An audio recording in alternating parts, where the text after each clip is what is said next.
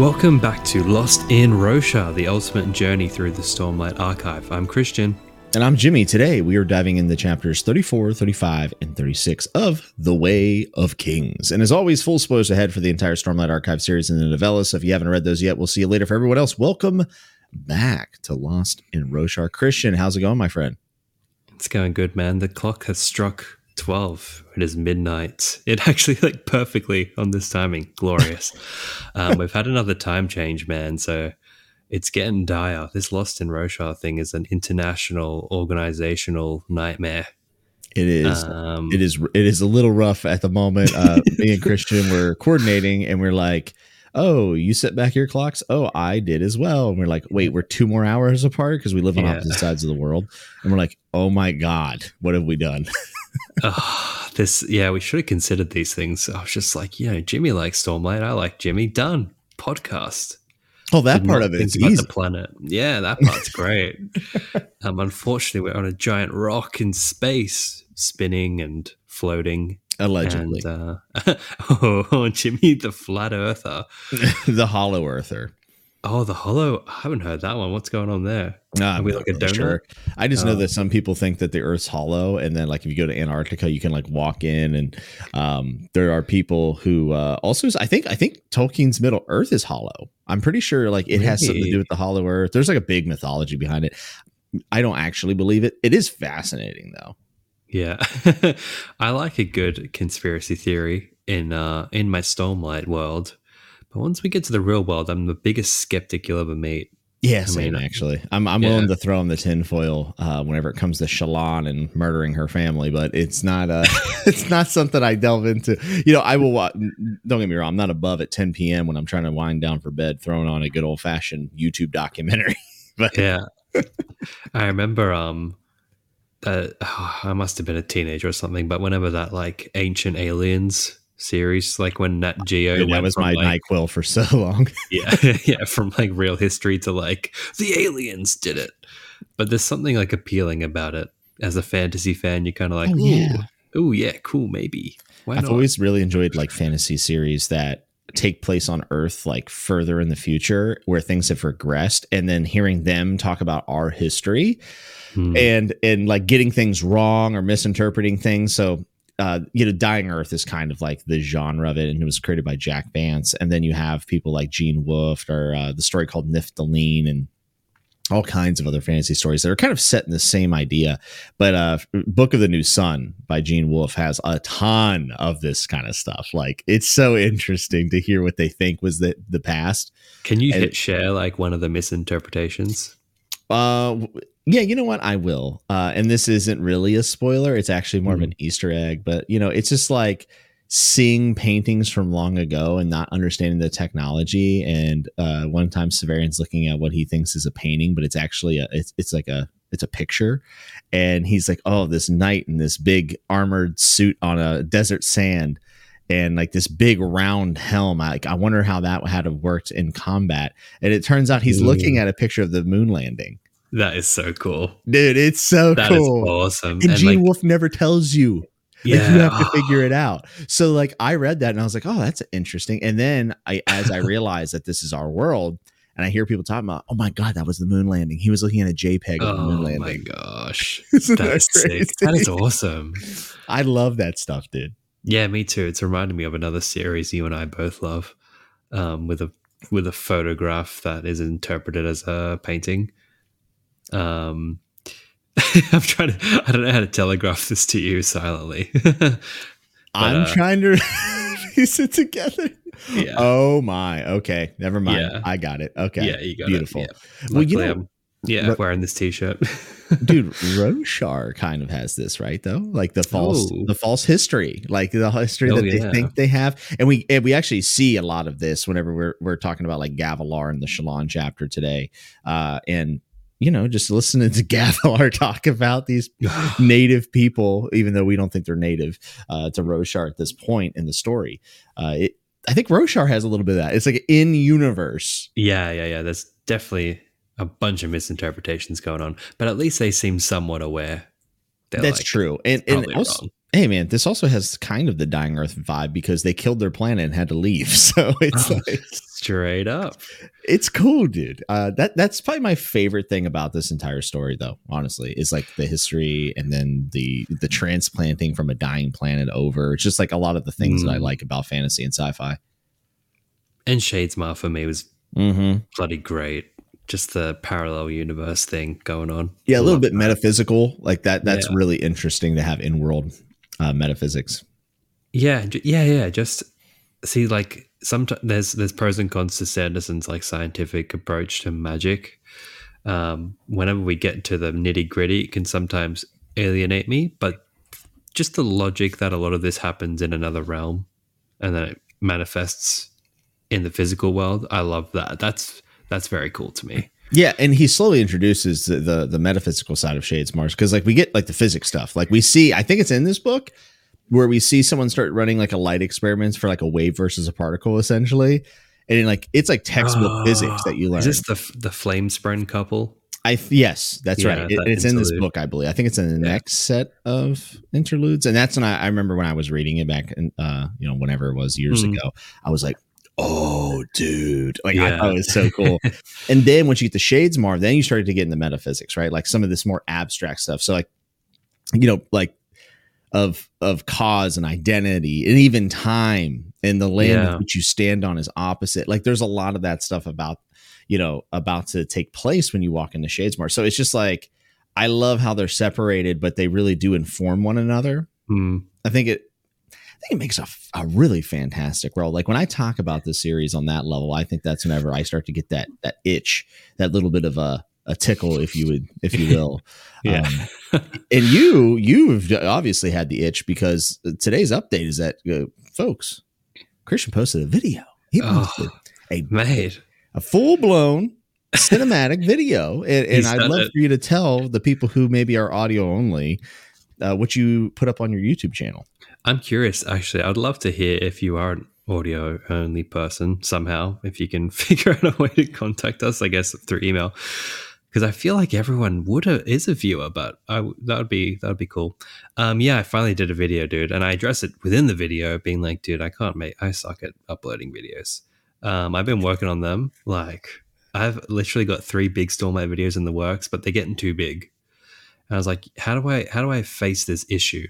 I want to talk about it. I want to put up a video, but I have this I have this feeling like I have to solve the bloody Cosmere before I can click upload. So my new idea is to just it's just um sprinkling out those those weird theories that I've never quite like gotten to the bottom of. And I'm letting letting the viewers kind of give me the thumbs up or thumbs down or like running with it. So I had this theory about um the chapter title a highway to the sun it's coming up.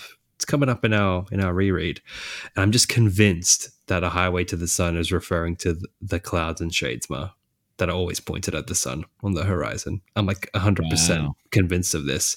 So I have got a bit of evidence. I've got a few mysterious things. Go watch the video and see if I've convinced you there. But there's one big, there's one big problem because I was like, portraying all this evidence, getting all excited. Um, but then the phrase highway to the sun is used in the chapter. Like Dalinar's looking at a castle and he's like, oh, it's like a highway to the sun. But I'm like, yeah, I don't think so. I think it's, I still think the chapter title is about the clouds. So we'll see.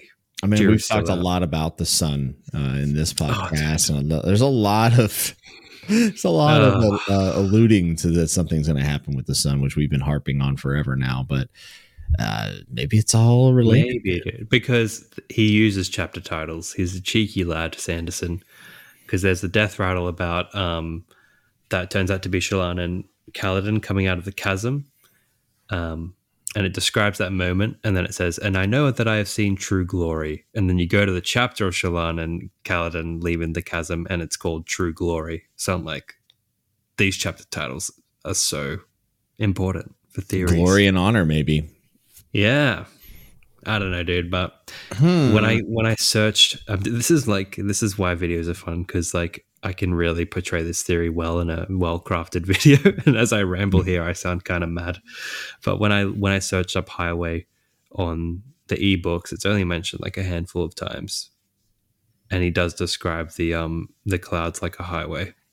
So that's all I'm saying. Are we gonna have like a space road in Stormlight Ten? Ooh, Like a I'm saying highway? yes. Let's just say yes and roll with that.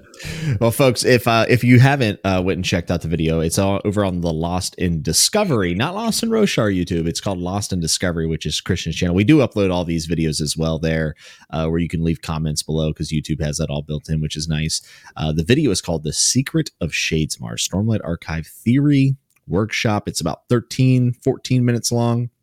Yeah, Uh, I kept it pretty tight. Yeah, and people seem to be pretty excited. And if, if somehow you've never seen one of Christian's videos, I mean, they really are impressive. Um, you know, Christian has an actual talent for filmmaking and an eye for this thing, uh, you know, that I am very envious of because uh, I don't at all. Uh, so if you just enjoy watching well put together videos at all, plus Stormlight, I mean, I couldn't imagine a better place to go. Uh, Thanks, man. That's really kind. And you know what? It was the most bloody painful process because really. I like I I I'm really strapped for time, and yeah, I was getting mad. I'm like, you know what? I'm making a video. I sat down, I filmed it, and then I had to go cook dinner. I was like, I'm gonna cook my dinner, I'm gonna eat this dinner, and I'm gonna sit down and edit. I input all the footage. As if anyone's made a video, lighting is an absolute pain Yeah. when you're shooting with a camera. Depending on your frame rate, you can get banding. I don't know if you've ever had that before Oh, yeah. But I had all these bands across my face. I'm just like, oh, bloody hell. and at that point, I could have just canned it. But you know what? I sat down, I did the whole thing all over again. Then the audio didn't work. And I, so I was so mad, dude. And I had to do it a third time. And then I edited that night. I got about halfway, woke up at 5 a.m. the next day, finished it, uploaded it that morning. And it's like such a pain. Um, but I'm so glad I did it because it's like I've broken that um, barrier of being stuck for, for like six months on producing anything. So yeah, it feels good. Would you say you can relate a little bit to George R. R. Martin?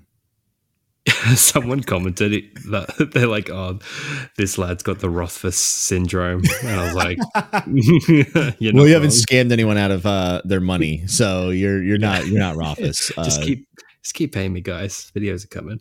Yeah. yeah. Uh, Christian will release a chapter. Uh, Yeah, what was that? He like promised a chapter, right, for a it was- charity it's, event it's or a, something. it's a The whole thing, eh? mess. It's yeah. okay, it's not We went through good. I can tell you that. Uh, you know, Hey man, then meanwhile, got those cookbooks coming out.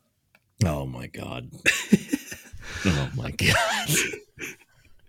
Who needs the Winds of Winter when you got the Game of Thrones cookbook? You, You, know, rub, you even have to rub it in. Yeah. Hey, dude, I was cooking dinner that night, thinking, I wish I had that cookbook. I want to make one of hot pies, you know, pastries. the big old bowl of brown. oh yeah, bowl of brown is that in there? It is, and it's in the the other cookbook that they already. Oh, published. two. Great. Yeah, I, I I have the first one. Uh, Yeah. I'm the Uh, problem. I'm the problem. Man, where's the Rosharian cookbook? Like crabs and it would just be crabs. Yeah, really. Endless lobster and crab recipes, probably. I want to have a drug cookbook with Teft. oh, jeez. The, the controversial Teft takes uh, never end. Uh, I was just gonna go off, but I, I won't. I'll be Teft respectful. with his fire moss. Leave him alone, mate. Oh God, what a crybaby! All right, so I guess uh, we don't really have any Sanderson updates other than the fact that apparently, uh, and Well, I don't know the out, man. numbers, but well, apparently the book is absolutely ridiculous. I think it's somewhat like it's over four hundred thousand words, and he hasn't written the interludes yet. Yeah, I saw that. That is what, dude. That that book. I don't He's even gonna know be how they're pushing the bind bounds that. of binding, dude. Yeah, it's. I mean, in the in the UK and Australia, they come out. They well, they eventually come out in two volumes, um, but we usually get on the initial release we get one big tome. But I think they're gonna have to start with two books. Well, I'm Right. so curious because there is a limit on what, like, in the U.S. of what publishers will accept, and he's. Mm. I'm telling you, he's like he's bucking up against that. Now I know there's going to be someone out there who's like, actually, uh, Oathbringer is uh, exactly this many words and this many whatever, but I'm pretty sure Oathbringer at the time pushed like it was the limit. Like they were like, this is Really? this is as much as we can do. The mass market paperback in America is one of the most ridiculous things I've ever seen. It Is it? prints text all the way to the top of the page. Like there are no oh margins. my gosh. It's a miserable reading That's crazy. mass market paperback. Um, so I'm just very curious. What if he Hmm. and, and I know people are going to be like, no, I- this is why I won't have him, but just play with me here. This is a little thought experiment. But what if he went to the printer at Tor and they were like, no, two, it has to be two. And then all of a sudden, Stormlight's 11 book series. I feel like I would be upset because like 10 is such There's a no good way. number. There's no way he'd do that. He'd transform into the bald CEO Sanderson and be like, We're doing releasing it. Dragonsteel. We'll do it live. we need to revolutionize binding. You know, and he'd make it happen. Order from Oh. Dragonsteel and you can get your rock cooking sticker or, or whatever else. Dude, I remember when Rhythm of War arrived in the mail. It was like the the the biggest book I've ever bloody seen in my life, and I was just so happy. They're massive, Um, dude. They're huge. They're ridiculous, but it's like it's kind of a bragging, right? You know, Mistborn Era Two looking like the the weak kids on the block. That's all I'm saying. Looking up, These. Stormlight books, yeah, looking real approachable. Yet I am drawn towards Stormlight like no other book. You know what? I'm gonna say it. As as good as the spines look, the UK covers for Stormlight are just so lackluster. Oh, They're compared so to the way lame the compared to the- ones, yeah. Oh, dude, and they're just like, like it's like Shallan with a spear for Rhythm of War. What what is that? Like, yeah, what is going on? yeah. You guys got you guys got It's so to weird. throw into that deal because whenever I saw Rhythm of War, the Rhythm of War standard hardback when it was in Oh. Barnes and Noble looked like a special edition. Like that's how good it was. Yeah, yeah, it's amazing. I want, I would love those editions. Oh Ah, man, God, I can't wait to crack open uh, Words of Radiance and Oathbringer and stuff like I, when we get into it because like I know actually what? just love the stuff that he includes like on the covers and then on the inside. It's gonna be really Yeah. fun. you know, the thing is that um, our reread. I wonder when we'll get to it because the Leatherbound's 2024 for for Words of Radiance. bro. I, you know what makes me upset is that I What? probably won't be alive to get the Leatherbound of book ten. so like I'll be dead. you and me both. Yeah, you and me both. I'll be dead and I won't be able to complete my my set. You know, and I'm like, my poor grandchildren and be like, wow, he gave me Dude, an that's true. set. We never thought about the leatherbound issue. Dang. It's, it's a problem. I'm gonna um let's say I'm let's say I make it a few years longer than you. I'll I'll come to the funeral with the tenth Put it in the, put it in the Oh, case. yeah, It's got I'll really gracefully dark. place it. It's Jimmy got dark Storm quick. blessed. Oh, Oh, my god, I, I appreciate it. I mean, I imagine my Yeah. gambling debts will be so intense at, at this point that you're probably going to have to pay the bookie that's overseeing the entire event. Uh, Place your bets now, ladies and gentlemen. Will he make it? We'll see. um, Oh, speaking of making it through tough times, that's gonna Yeah. be my segue. yeah, these chapters, huh? Yeah, damn. The book just was like, you know what? Let's get let's let's take this to the next level. Let's let's get interesting here. Yeah, I feel like uh, this is the turning point in the book. And me and Christian were actually talking before we started recording. You know, this is chapters 34, 35, and 36. The first two are Kaladin chapters. And the reason why we're doing three chapters is because chapter 34 is extremely small. And it's just a bit a bit wild to think that Sanderson felt I'm, I'm sorry, I think it was chapter 35 that's short. Yeah, chapter 35. Uh, they're both relatively short. But Yeah. anyways, they could have been one chapter. And we were wondering why we keep seeing these super short chapters as we go through and outside of just like pacing of for a book you know that that chapters can help with i think this is a f- a very metaphorical break because Hmm. the Kaladin Stormblessed we see in Stormwall, and then the one we see in 35, A Light by Which to See, is two different people. Uh, I mean, of course, it's the same body, but Kaladin will never be the No. same after chapter 34. The And second I- one is a cremling Kaladin. I think that's what you're trying to That say. that is exactly what I'm trying to say. He's made of all cremling. there But- we go. Just spit it out, will you, Jimmy? Come on. I imagine. Sanderson looked at this and said, "You know what? We need cremling humans. That's Yeah. what we need." Yeah. No, sorry. Go on. You're doing great. no, I was just say chapter 34. I think Sanderson made it its own chapter because he wants to say in chapter 34 of the Way of Kings, Kaladin became something else. He th- Mm. this is the last time we will see Kaladin as he was prior, and there's going to be a lot of significance to this chapter as we go on. Whatever happens in book five, all the way up to book ten, I think that we'll be able to look back at Stormwall, chapter thirty-four, and be like, "Yeah, that was that was the moment Mm. when, when something changed," uh, because there, there, there's a lot of weird stuff uh, in these first two chapters. So I guess we'll go through chapter 34 first, um, Yeah. which does have an epigraph, and it's it's pretty simple. It says, "I walked from A- Abamabar." I want to say Alabama. I walked Yeah. from Alabama to Urithiru. Uh, this quote from the eighth parable of the Way of Kings seems to contradict. I broke Christian. Uh, I walked from Alabama. I went down there Oh. from Mobile all the way Oh up there to my and they didn't have no Piggly Wiggly. when you said a, a Bama bar to Urithiru, it sounds like a pub crawl. He's just like the first bar and off he goes. Oh my gosh. No. this quote from the eighth parable of the Way of Kings seems to contradict Varala and Sinbian, who both claim the city was inaccessible by foot. Perhaps there was a way constructed, or perhaps Nah- uh, Nahodon, I think, uh, was being metaphorical. Of course, we know that there is a portal gateway type, Hmm. type deal. Uh, but interesting, Urithiru is being mentioned at this point. But, Right. Well, yeah. I mean, I yeah, we're still in the part where it's Jasnah's notebook, and that's what she's trying to find. So, and these are great, especially the next one, which I'm excited to talk about. Oh. I got yeah, I got some stuff to say. oh, oh, yeah. yeah. So this one is curious because, like, is there an oath gate in this? Because, like, I feel like you wouldn't say I walked from Alabama to Theory without having actually done it. You know, if there's a a, there's a portal, you're talking a bit of nonsense. So, Mm-hmm. but like looking into that location, there's like nothing else about it. So, I don't know what to make of it. Part of my brain wants to make more of it, but I can't. What do you got? I mean, is there a chance possibly that it, there's something else other than gateways, Oh, like a, a, a device that someone could carry that could portal them? that could be cool. I would like it to be something other than an oath gate.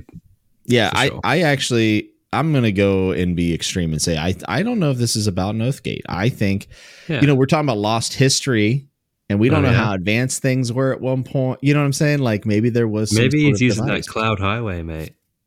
How about There that? it is. um, interesting, interesting for sure. Um, I mean, uh, yeah, the real juice is in the next one, but I suppose we get into this chapter now. When I like, as I said, I'm a busy, I'm a busy guy. So these, unfortunately, this is so sad. This is what my life is at now. But chapter 34 and 35, I listened to while I was bloody vacuuming. So I really felt like I was in the high storm, mate. I really went to that extra effort. I, Michael Kramer was like making my ears bleed. I had to turn it up so loud. Um, this one is it's it's it's the lead up now, but but what I'm trying to say is I didn't highlight things, so I'm curious to see did you highlight any lines in this chapter? Because I did Well, audio. I mean, honestly, uh, I, I imagine there's quite a bit of stuff in here that we could extrapolate on. But the only thing that I found to be very significant uh, was, and, and for people who are just listening and, and aren't rereading with us, this is when Kaladin basically gains consciousness to find himself upside down by his ankles outside of the barrack, and he is going to be put up in the high storm. He finds out that uh, Lamro has been executed, and the Light Eyes are taking uh, the brunt of his mistake and he understands everything that he's cost the army and Mm. and all of this good stuff, right?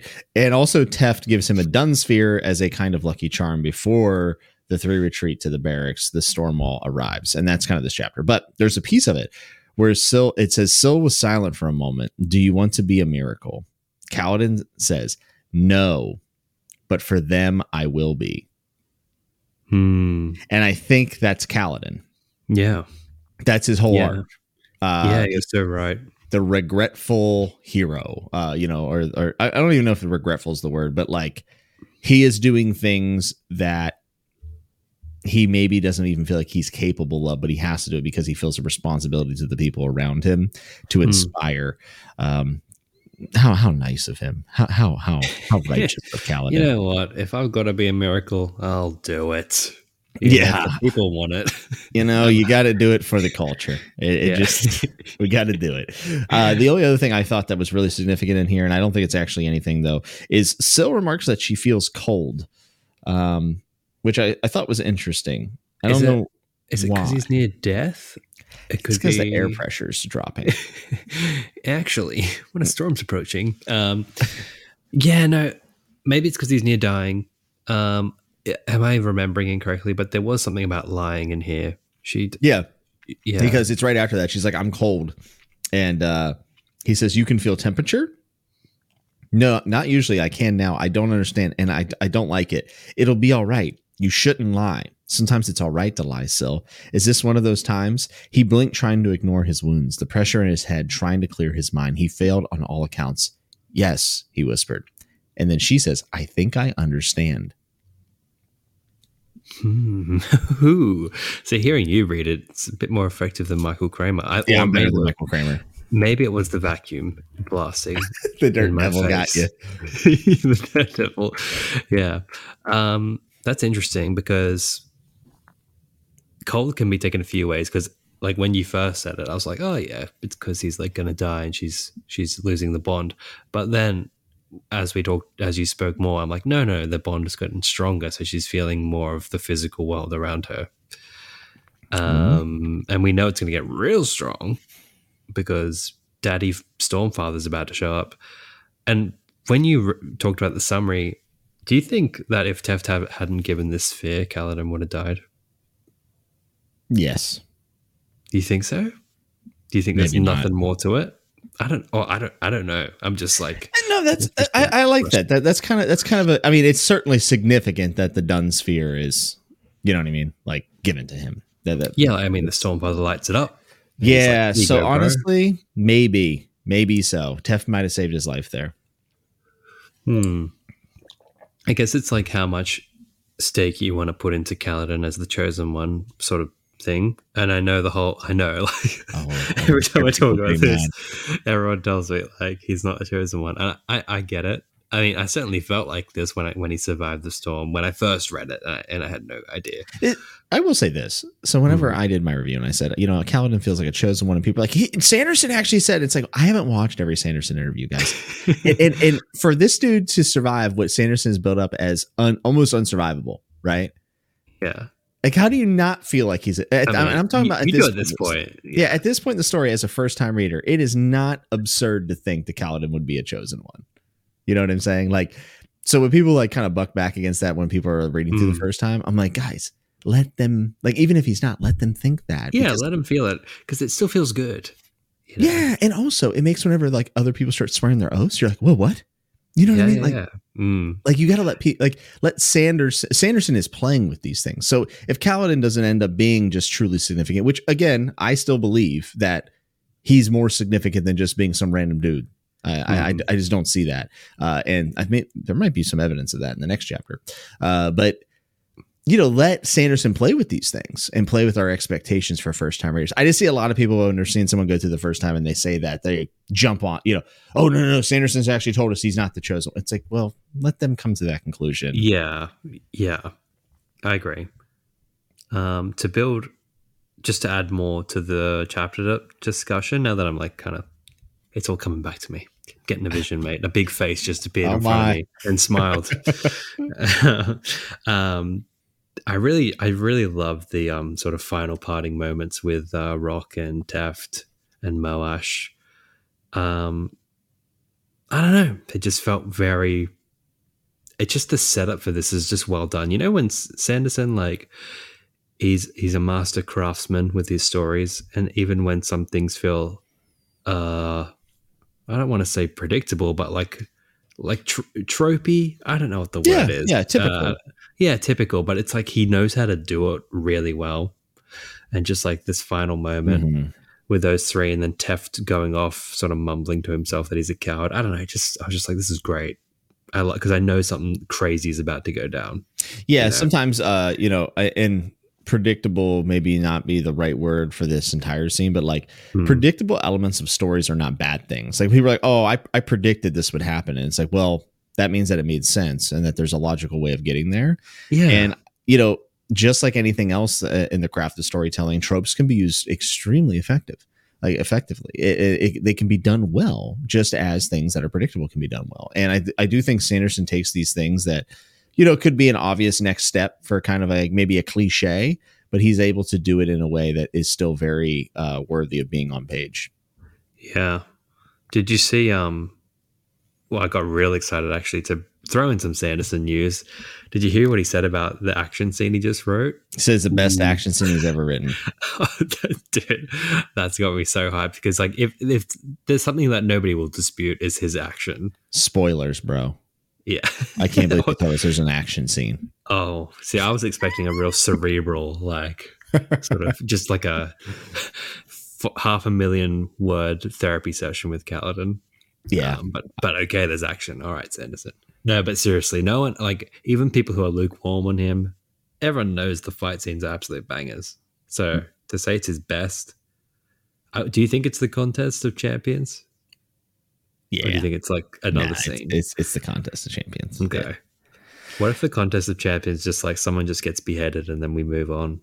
You Uh. I would actually welcome that version, and then the aftermath of it being the battle. That that's possible. Mm. The champion battle is extremely brief and and maybe uh, maybe anticlimactic at, at some point, and then like afterwards is the big fallout from it that causes like you know a big battle. Maybe that that would be it. That could be cool. Yeah, I well, I imagine like yeah, stuff's going down after it, which would be very cool. I don't know if I, this was an, a spanreed or this is me thinking now. There might be a bit of spanreed playing into this, but some uh, at least somebody emailed uh, saying like, "What the heck is the book six to ten prologue going to be? We still going to be at this feast or something else?" That's a Yeah, right. man. That's a good question. But like, what if it's? Uh, I don't know if they said this or I'm thinking this. So sorry if I'm taking the credit for something. But um, what if it's the contest of champions and we get like a different perspective of that? I, I Uh, think that that could very well like maybe there's a lot of mystery around the contest of champions. Um, but what if the mad lad does it off screen? No, I'm just kidding. He won't. He better not. That'd be so He's like, the two champions just square up, and he goes nine months later. I'd be, I'd be. I mean, it's not going to happen. So I'm not gonna. I'm not going to mentally process the disappointment because it's not going to happen. It can't happen. No, I won't accept it. I'm in denial.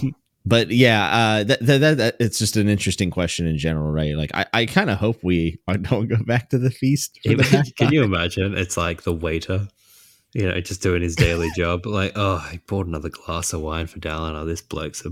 I mean, there also could be a new historical event revealed in book five that is significant, and then we get flashbacks to that, right? Yeah, it needs. I mean, I'm sure it's still going to be the perspective gimmick. It's just a matter of what. What if there are no prologues? No, you can't have like a fantasy No, book without a. It's just fat it's just epilogues. He's just well, he's done both. No, you can't. No, I, Mm-hmm. I these words are not accepted, Jimmy. These words are not accepted. I need my prologue. You just Yeah. want it for material for your yeah, YouTube channel. Like, That's all this is. What else am I going to talk about? How Talking about that prologue for like three years. Let, let the man cut the prologue. He's worked hard enough. Oh, it's bloody Sanderson. You can't please them all. You really Um, can't. A light by which to see, though. I wonder because, like, the the person, the the theorist in me wants to make more of that because if you take it literally, just jumping into this chapter, why not? Stormfather gives him like he shows off with a big smile on his face, which is odd to me because he's like never It's a little weird. smiling. Um, I'm gonna go into that later. Like, why the hell's he smiling? Anyway, he lights up the gemstone. Um, a light by which to see, though. What kind of sight are we talking about? You know? Oh man, I mean, I you know you start going in. But by the way, folks, this is chapter thirty-five. Um, Yeah. this a light by which to see, which is S E E, not S E A. Uh, I immediately also thought about like, what if there's like a C? You know, it actually means the other C, but I don't think Mm. that matters really. no. Um, a light by which to see is Kaladin. That light Is is is is that kind of where he's going with it, or Because, are we thinking about the the sphere? Does he? Sorry, like it sounds like I haven't read these properly. I, I promise I was listening. Um, but like, does he use it to to to see like around him at any point? I don't remember that being like. I my brain's going like he's seeing the Stormfather, like the light, whatever this experience is, has taken him into some other realm. Like I'm pretty sure all these like moments with um the Stormfather happen in spiritual realm or something. I don't Mhm. know. Well, Because and maybe in this world. moment, maybe in this moment he does become more than man, right? Like maybe maybe this is where some of this honor stuff comes in. So let's read the epilogue, Yeah. or I'm sorry, the epigraph. Yeah. Uh, through many, or I'm sorry, though many wished Urithiru to be built in Alabama. Um, like, this is the new meme. This is yeah, the new and meme. only me and you will it like. in. Uh, okay, so though many wished Urithiru to be built in Alethela, it was obvious that it could not be. And so it was that we asked for it to be uh, placed westward in the place nearest to honor. Oh, what is? Yeah, right. What the hell? Honor. Kaladin chapter, Stormfather, folks. Put it all together. It's confused. Yeah, confirm. Come I don't know what we're confirming. Oh yeah, he's going to become one. Gotcha. He's going to go to Alabama, and he's he's gonna roll tide. Uh, I'm telling you, man. This is uh this is what I, I I saw honor in there, and then westward, and you know I'm also thinking like, how do they know it's nearest to honor? Like really? And then Kaladin chapter, a light by which you see. I feel like there's so many signs pointing to Kaladin becoming honor. yeah, I'm gonna. I mean, one of the videos I have that's like never ending is the son of Tanavast video. I'm gonna chuck this in as more evidence. Um, okay, a few questions I have here. People are people are weighing in on where to build Urithiru, and we had this whole thing of like who built it because it's not built by any man supposedly, Yeah. And we we talked So about they? spaceship. right? So who are they asking to build it? Dang. Well, I mean, they wished for it to build, but it's obviously couldn't build it in Alethela. But why? Who knows why? Um, it was obvious, apparently. Oh, obviously we can't build it there. It was Why? obvious that it could not be, and so was that we asked for it to be placed, placed, not built. Yeah, yeah, placed. Yeah, this is real weird. This but then it, really it weird. says though many wish Urithiru to be built in Alethela. ah, I mean, place. So I mean, built is being used here, yeah, okay. and then you have placed. So I just Westward, place nearest to honor. That is odd to me. Mhm. because th- what does it mean to be near honor you know because like obviously there's tanavast the dude who is honor was Mhm. he just chilling with everyone at the time like he, he lives in the west put it near him but that just feels wrong so Yeah, dude. I, I I feel like that. I mean, and this is one of those things like maybe we're fixating too much on on it, but it just feels like this chapter is so important that like Sanderson was like, I'll just throw a nice little honor epigraph up there and we'll be done. I mean, if you look all the way west, right, you have the endless ocean. You go past um, Azir, uh, all the way over to Shinovar. Really, I mean, is about the thing most west. Other than is that Aimia, the you know the Australia yeah over there. Uh, yeah yeah, there's a really good um interactive map of Roshar I'm just looking uh, here on inkwing.com. Uh, Uh, well, the 17th Shard is a freaking awesome interactive map. And the coolest thing is you can tick which books you've read to avoid spoilers. And they got a timeline that highlights different locations. Um, yeah, I'm going to link it to you because it's so cool. Um, so I'm going to actually pull up where Urithiru is exactly. I need to know. I need to know. Um, Well, I'm also one of these people who take everything way too far. So, like when you go all the way west and you go past Shin, uh, Shinovar and all this stuff, you get actually wrapped back around to Dawn Shadow. That's on supposedly the east, the way that it's been mapped out. And remember, this map was created by the people who are in this world. hmm. So, who's to say that to some people that Dawn Shadow couldn't have maybe been west. I mean, Urithiru is kind of like yes, it's more westward, but it's like pretty pretty center. Like it's it's it's quite central to the continent of Roshar. My other question is: Is there any, is, uh, is there another continent on this planet, or are we just assuming this is it? That's what I'm trying to say. Is like this map is made by people who don't have all the context. So like, there's absolutely mm. a possibility that this map is not complete. Yeah. Oh, this is a whole different rabbit hole that we could go down into. Yeah, but yeah, it's something we should consider. Yeah, Urithiru is just one of those great mysteries. To be honest, like how it was built, why it was placed there. What does it mean to be close to honor? Ooh, I mean, each each uh, I'm fairly sure each shard has their own um, what do they call it? Perpendicularity, which is like just basically like a little place where you dip into the into Shadesmar. Maybe his mom was here or something. Um, but alas, the the people of days gone by had a greater understanding of all this stuff.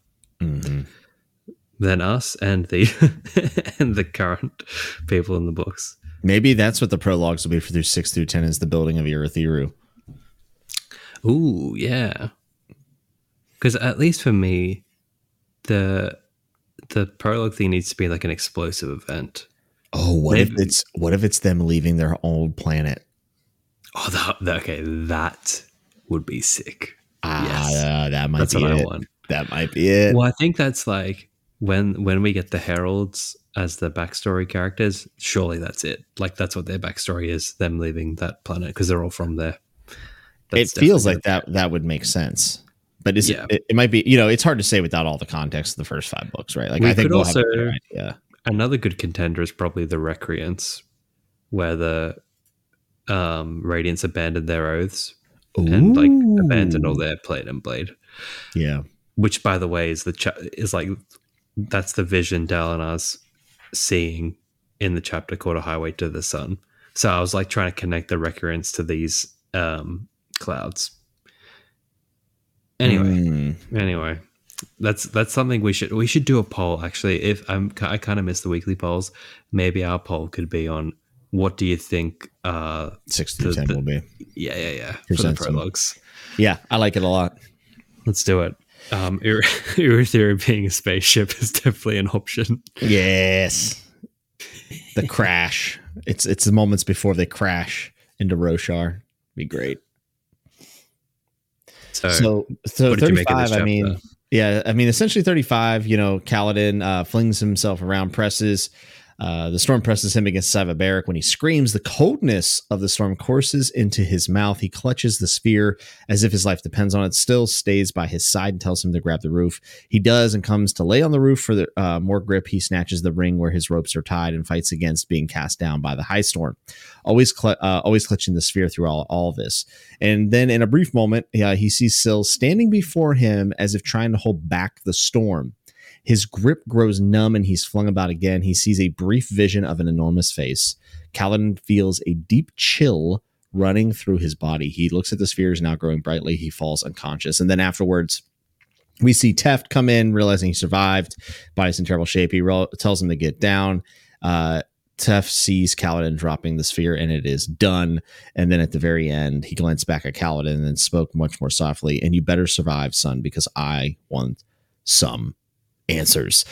Uh, man, and it's probably just the air pressure, but and the storm being cold, but a lot of like chill, cold feelings. You know how Syl felt cold before. Very interesting. Yeah, perhaps it's the presence of the the storm father that's uh, activating her a little bit. The um, mm-hmm. there's a lot of curious little things. Firstly, I found it curious that I didn't remember this how she could like hold back the storm. I yeah. guess that's just. I, I wonder what that's about because she she. This is the problem. Like a lot of these little minute details, it's like that's the stuff you forget after reading a series a few years ago. Mm-hmm. So I'm like, is this? I, I, genuinely can't remember if this is like a thing she can do. but I, I, know she's definitely got a connection to the Stormfather. She, he's always refers to her as uh, his daughter, one of the first or the first spren he made um, after Honor died. I, I think is how that worked. Um, so obviously she's got some sort of connection there that maybe she can push him back a little. Mm-hmm. Um, anyway, I sent you that cool that cool artwork of it. It looks yeah, it looks amazing. I, I found an awesome artwork for this chapter by um, Bren Saxton. You should look it up. Um, if you look up a light by which to see artwork, you'll see an incredible depiction of uh, this moment. Looks it's exactly how I was picturing it. Um, but for me, dude, the weirdest thing is why why the hell is the Stormfather smiling? I don't know, dude. He's like such a serious guy this whole series. And the smiles. Well, that's because this is the real Stormfather, and the one that Dalinar talks to is the fake Storm. He's the AI projection. Oh. This is the obvious sign that they're two different people. Dude, you can't just be dropping knowledge on me that nonchalantly. Well, I think it's obvious at this point. No, I'm just kidding. just act real arrogant about it. I mean, yeah, I mean, it is a good question though. Like, I mean, it is very different from pretty much any other time that we see him. Um, why would he? Maybe he's just happy to see Tanavast again. Oh, or, or his son. Wink, yeah. wink. All right, I'm going to read it. Let's see what we make of it. Okay. In that darkness, an enormous face appeared just in front of his a face of blackness, yet faintly traced in the dark. It was wide, the breadth of a massive thunderhead, and extended far to either side, yet it was somehow still visible to Kaladin, inhuman, smiling. Kaladin felt a deep chill. A rolling prickle of ice scurried down his spine and through his entire body. The sphere suddenly burst to life in his hand, flaring with a sapphire glow. It illuminated the stone roof beneath him, making his fist blaze with blue fire. His shirt was in tatters, his skin lacerated. He looked down at himself, shocked, then looked up at the face. It was gone. There was only darkness. This is weird as hell, man. Oh yeah. This is this is I want to pick this apart. So it's the Stormfather. I guess that's what we're gathering here there's no real refuting that. No, I mean, I, as far as we know, it's a Stormfather. Yeah. Yeah. So in my mind, when we were talking earlier, I'm like, oh yeah, the sphere got lit up with stormlight, and that's why he survived. Um, but this like he gets this chill, and it goes through his spine and body, and then the sphere explodes. Is is that just like a a, uh, a huge amount of stormlight surging through him? Yes, I think. Or so but then but then his fist explodes in blue fire, which is that just Kaladin not knowing that it's Stormlight and being like, oh, it's fire? Or because it says his shirt was in tatters, his, his skin lacerated. Is that from what the Stormfather just did, or is that just from the storm? I, I would say it's from the storm, and I th- I do think it's Stormlight around his fist. Yeah. Okay. Okay. I want this. To, uh, I, I'm trying to make it more, but yeah, potentially you're right, where it's just the simple answer is it's Stormlight. I just found it a little odd. Um, because look, people who are becoming Radiants, they're not getting little FaceTime calls with the Stormfather. You know? Would you say that makes Kaladin significant? I mean, he's. I've heard he's he's a pretty important character but I mean, for for some reason, I thought this is when he has the conversation where he gets called the son of Tanavast. I was kind of waiting for that, but it's actually quite far away. Um, yeah, look, I get. I guess I'm just. I'm just saying. I'm a little wary that there might be more to this than than just the Stormfather being like, "You should stay alive, dude." You know. Yeah, and we might be uh, finding that out in in five. I think we're going to get some Kaladin answers, some yeah. definitive Kaladin answers in book five. What a what a vague statement that cannot go wrong. How bold! very, very, safe play by me, but I think we'll get some. You know, might get a Kaladin chapter next book. um, but yeah, I feel like Teft, dude. He he better survive because I want some answers. I feel you, Teft. Yeah, Teft. Uh, Teft knows something's up you know, and, and and it's interesting that he is like the witness to a lot of these Kaladin moments, and you know now he's he's dead. So this is where it starts to become a legend almost, right? Like I know yeah. Br- other Bridge Four people here, but the, right, the, real yeah. eyewitness here is Teft, and Teft has passed away, and as the age goes on, it will become those Yeah. events will be shaped into different narratives and it, it'll become legend. Yeah, the legend of Kaladin Stormblessed. And um his drug addict junkie friend Teft as as Jimmy would call him. Here's a question. Is he the Jesse Pinkman of Stormlight? He's the Jesse Pinkman of Storm. but here's a question for you. Hmm. We've seen some pretty significant scenes where Lirin has done good things for a town, and unfortunately, he is looked at as somehow as a villain. Right. Do you think that there is a chance Oh. that Kaladin will be vilified by the people of Roshar at some point, and that he will go through that same type of thing his dad did? And then, you know, obviously the people who can comment to like Kaladin's motivations and what his original, you know, his original intent was, or, or events like Teft being gone. Will allow people who are bad actors to sway people against Kaladin, and then Ooh, Kaladin wow. becomes an outcast, similar to Szeth from his own people. I mean, that'd be see that's that plays on one of my most hated things in stories, which is the misunderstanding trope. God, I hate it.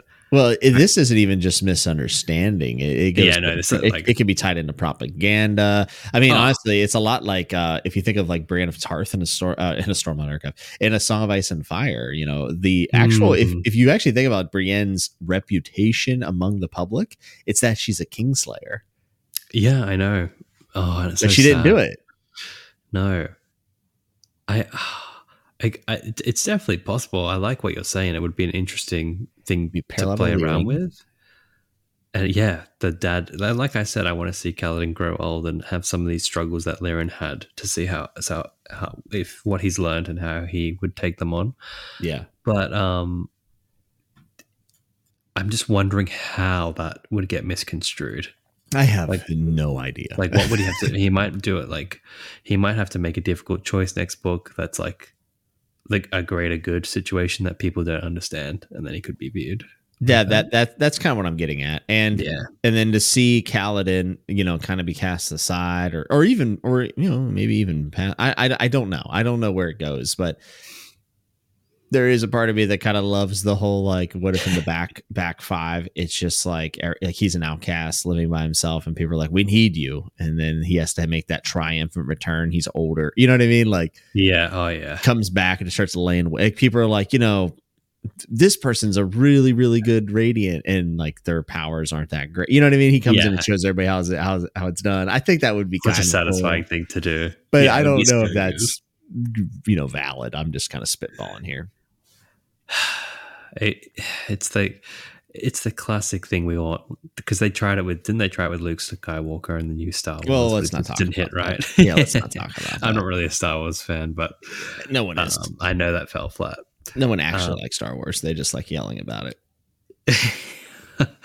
I just I just can't do misunderstandings, dude. I was that was one of the most refreshing things in Words of Radiance because you know how Kaladin and Shallan meet under really weird circumstances Mm-hmm. and they're super rude to each other and they don't understand like there's some boot involved, I forget, but they like clarify it very quickly.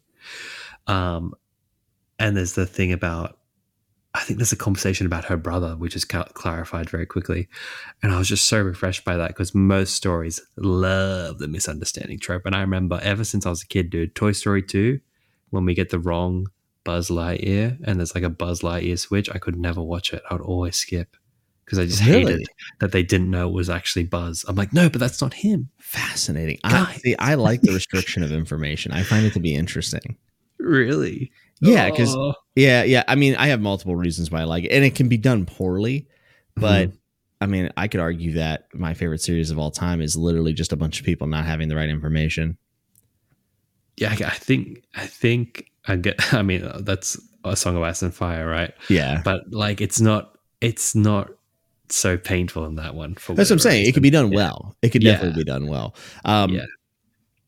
I, but it's like it's okay sorry. This is such a weird thing to get stuck on but in toy story 2 it's like clearly not buzz and they're like buzz why are you so different? And i'm like come on. Well also you have to remember that you know it's probably there to frustrate the kid like the the the audience right? Like it's Yeah. it's there to actually ooh, buzz you know just getting upset. It, like that's the intent behind it. Yeah. Um yeah. I don't even know if it's really meant to build like a bunch of tension. It's probably there just to frustrate the the viewer. Yeah, and it's but- also kind of funny now that I've gotten over it. It now you, you've calmed down over the years. you finally caved in and watched Toy Story 3. You're like, fine, I'll do it. fine. Oh, But I, I don't know. I just think that the idea of maybe having to make a really tough decision and, you know, a lot of Kaladin's arc has been him, you know, do you want to be, uh, you know, a hero or special or whatever Syl says? And he says, no, but I will for them. And then like to have him then be vilified for making those sacrifices and decisions could be like, I mean, really yeah. compelling stuff for him as a it. character. So I, I think it gives him a, a relationship or a way to relate, I should say, with Lirin. And I have the belief that not everybody, but there are a large portion of us that grow up and then we start to realize some of the things that frustrate us about our parents. We're like, oh, I get it now. Like once you start getting older, you're like, Oh yeah. I understand now and Yeah. that might be one of those lessons that Sanderson explores with Kaladin. I, I I could be totally wrong. I'm probably wrong, but just something to think about. I like it, and uh, yeah, I mean, you you and I have both had that moment with our with our families. No, for sure. Um, speaking of lessons, mate, yeah, that, I'm that was good. killing segue, it. wasn't I just you, you you really gave me the alley oop right there. I'm just dunking that one. Chapter 36, the lesson, a, a, a Shallan POV, finally, thank God.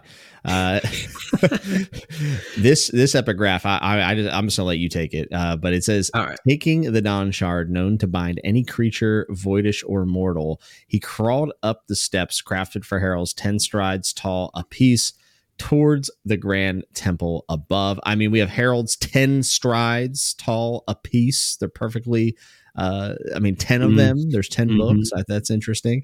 Uh, Yeah. Creature voidish or mortal. Why is he crawling up the stairs? He's taking a Dawn Shard. What is happening in this epigraph, dude? What is this? All right. Yeah. Um, okay. Taking the Dawn Shard. I'm just, I was stuck on the fact that, like, Dawn, Dawn Shards bind any cr- creature, voidish or mortal. What do you think it means by bind? Like, you got to take up whatever, whatever, like, downsides it has or something? That- That's what I want to know. I mean, I really just feel like this is a bombshell. Like Mm. Dawn Shard in an epigraph. Like what? What? what is Okay. happening? I need to I need to pull this up because I was like, for some reason, I was convinced that this was about um, Nohadon, the guy who wrote the Way of Kings, who's like, I walked from Alabama. um, is it? I thought it was him, um, but I think very quickly I'm realizing I I'm probably wrong. It says Okay. uh, from the poem of Ista, I have found no more, or I'm sorry, no modern explanation of what these dawn shards are. They seem ignored by scholars, though talk of them was obviously prevalent among those recording the early mythologies. Hmm. And by the way, dawn shards are real. So it means maybe some of the other stuff in the early mythologies that is written off is also real. I mean, yeah, for sure. I, I, I'm I'm curious about these steps. The steps crafted for heralds, ten strides tall a piece. They- So they're just like jumping up them. I mean, they're huge. Grand Temple above. What's the temple? I mean, Yeah, That's that's what I'm saying, dude. yeah, like all these locations and and these these structures seem so alien, even for Roshar. Like steps being Sounds basically like, like made for giants. yeah, right. Oh, uh oh, uh oh. we're getting giants. I Book hope. five. Oh my god, please. Taking the, I mean, this is huge. Taking the Dawn Shard. There's only four in the whole Cosmere, so that's crazy. The last, like, we've seen, as we know it, the last one on Roshar was in a- Aimia because that's where Rysn finds it. So whoever had it has lost it. Huh. Yeah, dude, there's a lot here. This, but there's, I don't think we can get anywhere with this, sadly. We should circle it and Yeah. print it into our brains because this is ma- this is gonna mat. This this might be Cosmere level stuff here. This is like this is the stuff that's going to be like you read book 10 and you're like, oh man, the mad lad was writing about it in The Way of Kings. It's Yeah. that kind of stuff. 12 years ago at this point. And it's so perfect because big steps in a temple, it's Mhm. vague enough that you can figure it out later, sort of thing. But yeah, we're both just staring at this quote, like trying to like suck out some information from it. I mean, it's just But I- interesting. Voidish or mortal is also, you know, uh, That is interesting. So that suggests that um, at some point, some sort of void creature had had a dawn shard because they're Mhm. known they're, they're known to, to bind them. So there's obviously been an, an evil an evil uh, owner. We know that the dawn shards come with certain restraints, usually those of like non-violence. They tend to they tend to nerf you. um, steps crafted for heralds. I wonder what this temple is because, like, you know, everyone's worshipping the heralds to some degree. What's the temple for? taking the Dawn Shard known to bind any creature, voidish or mortal, he crawled up the steps crafted for heralds. So you can say that it, since it's crafted for the heralds, this person like is probably not a herald. Yes.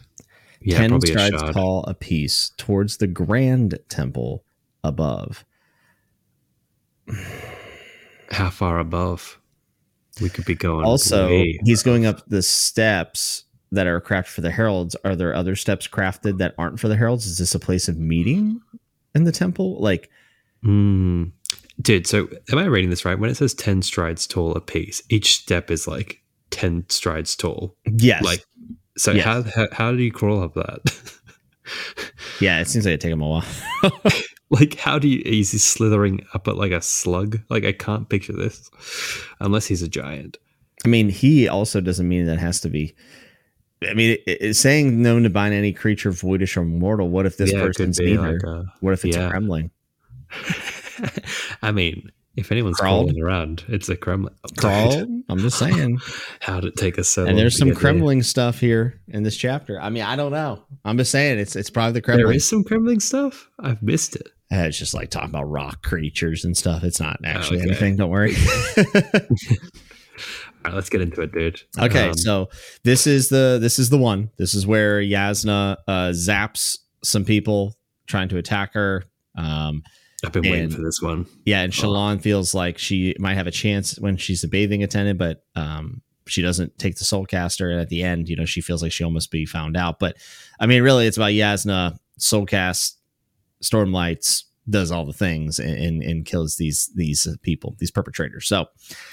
Uh, the very first thing that I circled in this was in the opening paragraph uh, where Shallan's reading some of the text. It says, These ancient lands were once of the Silver Kingdoms, after all. One must wonder if the great shelled beast lived among them back then, or if the creatures have come to inhabit the wilderness left by humankind's passing.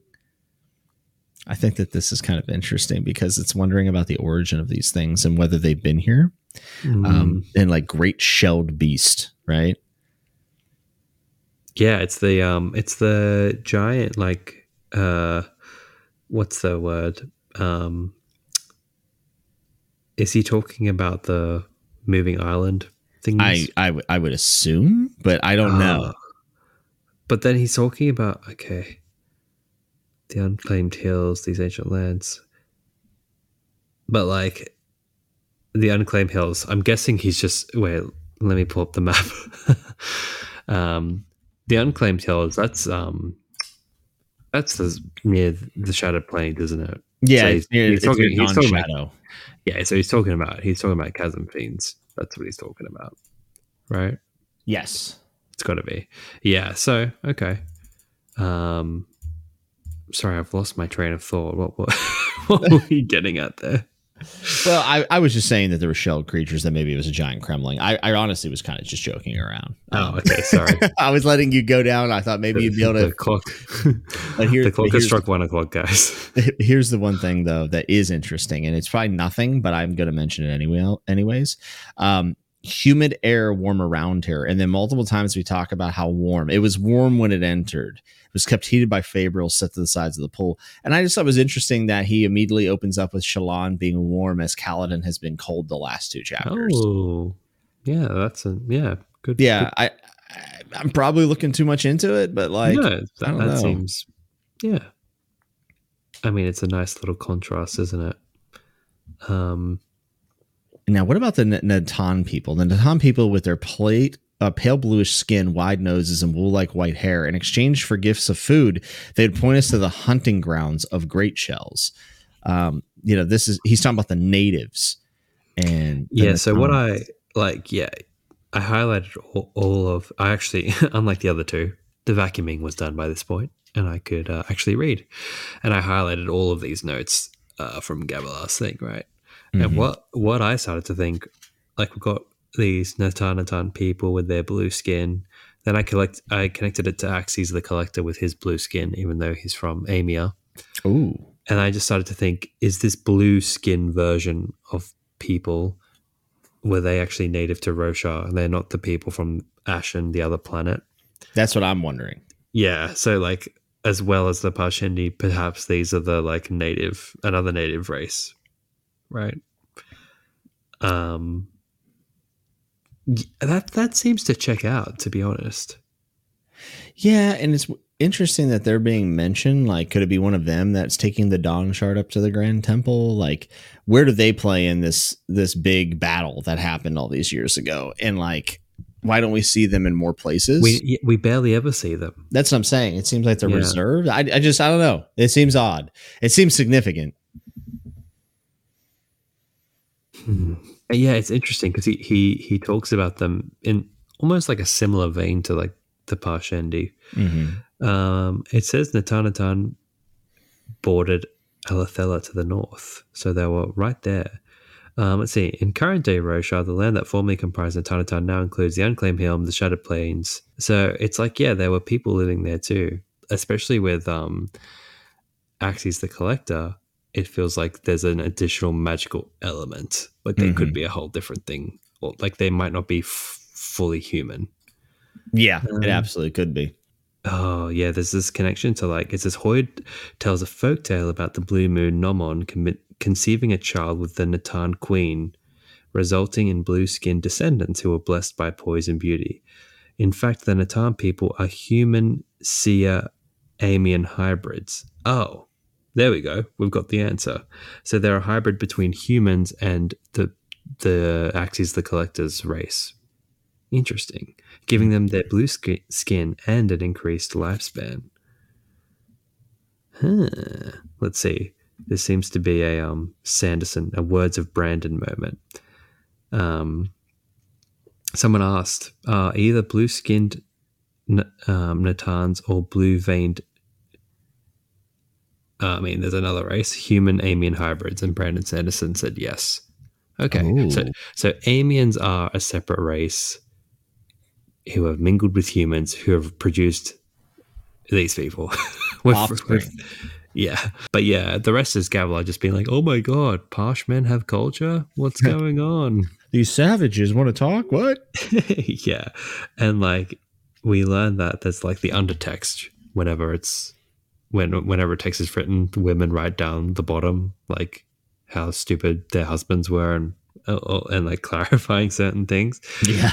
Um, and, she, and Jasnah noted that like Gavilar didn't even mention half of this stuff. Like she had to kind of be like, "Hey, go back to that point. That was pretty important." Like he didn't see the importance in any of this when he was recounting Mm.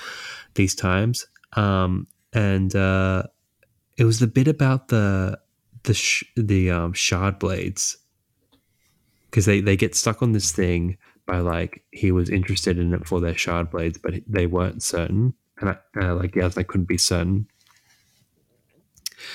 And I, you know, we know that Gavilar was obviously, you know, he'd read ahead. He's obviously quite knowledgeable. Um, yeah, like what was he getting out of all this? Is my question.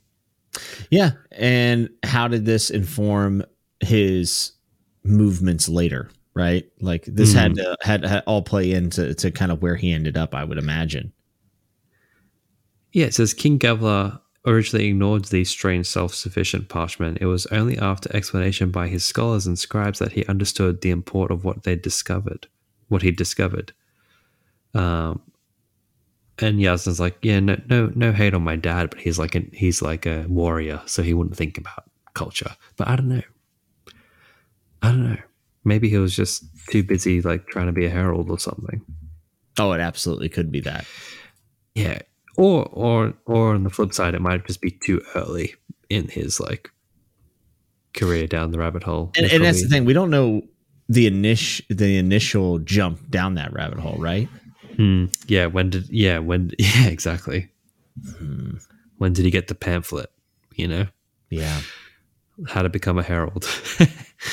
um. So. it's um. Here we go. So it said that the one of the Parshendi held out their hand in a suspicious way, and then Gavilar's like, "Hey, they've got shards," and now he's interested because he was obviously summoning a blade, which is very curious and obviously what the what uh, humans humans care about. Yeah, look, there's a. I apologize, guys. It's getting kind of late in the night. I just want to jump to the Jasnah stuff. yeah, go ahead. No, absolutely. I mean, the Gavilar stuff you know, it's hard to speculate on because we just don't know everything about him yet. Mm. Uh, but I think that's probably the mystery that's going to keep on giving, uh, especially book five. So uh, we'll probably have more context for that. But yeah, Jasnah, uh, just kind of going girl boss in the, in this chapter, huh? I mean, this, like I said, this book just decides to get. I mean, look, we've been interested the whole time, yeah. but this is like the moment where he's like, dude, I ain't playing with this book. Okay. Crazy things are going to happen. And the Jasnah thing, I'm getting a whole new appreciation for. I found this thread earlier, but I, you know, obviously wanted to save it for this chapter. And, you know, we, we know the mechanics of soul casting a lot better now these days, that you're kind yeah. of convincing objects to change. Um, so someone broke down why Jasnah turns these guys into certain things. And instead of paraphrasing, I'm going to read a bit of this Reddit thread, which is just bloody brilliant what he, this guy's pointed out. So, five years ago, people, this community is the best. All right. So, first, she soulcasts the person coming at her. This is the first ter- time she's shown as a threat, so her target has no idea as what's about to happen. All he knows is he's going to kill this woman and take her money. In other words, he wants power through destruction. So, so she gives him that by making him flame. Glorious. The next one. Next, as the thieves try to flee, one of them trips in his escape. He fails to get away because he's too weak. He wants the strength to survive, so she turns him into diamond, known, known for its durability. Um, or whatever it is, whatever gem she turns him into. Finally, she soul casts the two running away in the opposite direction. They don't care about each other. It's every man for himself right now. They just want to escape, to be free, to get away. So she gives them freedom in the form of turning them into smoke. Um, that's awesome. Like that's great. That's a. Do you think that's totally intentional there with the magic system? Man, it does. It, it it feels like it's too. Yeah, I do. I mean, it's Sanderson, and you know, yeah. we, we obviously yeah we obviously know he takes uh, how serious he takes these things and he plans every single thing out so i, I am gonna venture to say yes i think it is intentional it's very and cool it's cool because it's like it's mixing with their their mindset or whatever to to I guess like imagine getting convinced out of existence. That's pretty sad. Um, you can convince me. Uh, oh no! flash forward, I'm just laying the leather bound down again. Uh, but um, what is weird to me is that like I don't see again with the, with this being so far removed from reading this, but like she touched the first guys, but uh, to soulcast them, but the last guy she like shoots out Stormlight at them to s- turn them into smoke, which I found to be significant because I'm fairly sure you need some contact to soulcast stuff, or at least as far as we've seen it, you need to be touching something. Yeah, I believe that that is the case. Yes. So I suppose Jasnah's just got some like high level abilities, you know. Yeah, I mean she has a head start on a lot of people. Yeah, I think that's all it is. She's she's at a higher um the word level, Uh, really. yeah, yeah, but what's the word in this series? I should know this. Uh, and like the third ideal or the fourth ideal is where she's at. Mhm. Um, the only other curious thing I found in this chapter, actually, there's maybe a couple. Um, but when she's talking about Shallan having the idealism of youth, wanting one simple answer for everything, Mhm. When she says there must be some single all defining truth, truth was capitalized, which I found weird. In this moment. Truth is something we're going to be talking about in book five, is it not? It is, but why is it capitalized here when it's not about Shinovar? It's we're not in the truthless world. She's just talking about truth in like a general way. So why is it capitalized? And remember, we're reading some sort of like history of this world, right? Like, isn't that kind of the idea? Is that someone's writing this down Yeah. to us? Uh yeah, what's been translated to us, I think, is Right. so someone, whoever translated it knew that truth had to be a like a thing because there was Yeah. like um fortune was a thing right fortune was Mhm. capitalized i suppose maybe truth is also like some sort of thing in the cosmere i don't know that was just interesting to me unless my ebook is glitching it was capitalized um i think Jasnah is just a bit of a mad lad with this lesson. She's like you know what? I'm sick of books. Let's go kill some folk. Like I think she's showing that uh, you know scholarly activities do not uh, limit themselves to just the uh, books and pushing papers. It's uh, you, sometimes you got to get out there and get your hands on it. You know, yeah. I mean i don't remember any scholarly adventures such as this but i mean Jasnah's an interesting she's got her she's got an interesting method yeah. So she has her own methods, dude. Don't don't certainly um knows how to grab her students attention but it's yeah, i mean it's what it's what was needed to push Shallan to um to do it to like to go the extra mile and, and take the soul caster And it also just makes you, you know, think about the fact that, you know, Jasnah didn't take on any understudies really because she didn't have time and she's doing this thing. And then she decides to take on Shallan, who seems like an uncanny candidate. And then at the same time is like showing her all of this craziness. Like, kind of goes back to the fact that, that like, did Jasnah know more about Shallan's family and lineage? and i guess the final thing to mention is Shallan's notebook with our little cremling additions down the bottom there Yeah, she uh I like how she like zooms in on a shell snail. Oh no, she's looking at the like little claws. At the It's cremling like- claws. It's it's interesting. Yeah, the cremlings are looking real sus. I think which one? I I think I'm the one on the right with all the Yes, legs. I You, agree, You've got yeah. like the pincers. You because you, got those wrestling Yeah, I'm aggressive. platform. Yeah, Yeah, look at that. I'm- look at that I'm shoulder width there. Yeah, look at- right there. Yeah, look at that taper. My God. and I'm just like delving into something in the corner. I'm like, oh, what's this over here? Yeah, yeah Nerd. for sure. Yeah. and uh, I guess this is. I mean, I'm on the ebook at the moment. I don't have my physical copy next to me, but all I guess we get the the snail, and I suppose this is like the gardens around, like Kholinar, right? Yeah, and then th- it's showing off shell bark, which is interesting because it looks like there's almost like a reflection. Like it almost, I almost feel like you're like looking into Shadesmar when you when you look down into that like puddle thing. Yeah, like the details of the shale bark with like the little. Is it? I wonder if it's like little lifespren or something. Those It, it just looks very portal like to me. Yeah, it does. It does. Yeah. Um, you've got the little bench there. I guess this is like. Oh, I wonder what what that statue is. I've never really thought about that statue. Um, There's So the statues on top of the uh, of the dome as well. There, yeah, right. So the one, the one, the first one, right? It's holding a spear and a book. Is that what I'm gathering? yes, And the one on top is like pointing to the sky with his probably pointing a- towards westward, towards honor. Oh, see, these are the, this is the best part of the podcast because I never really. I was just like, oh yeah, ecology, coral, coral out of water.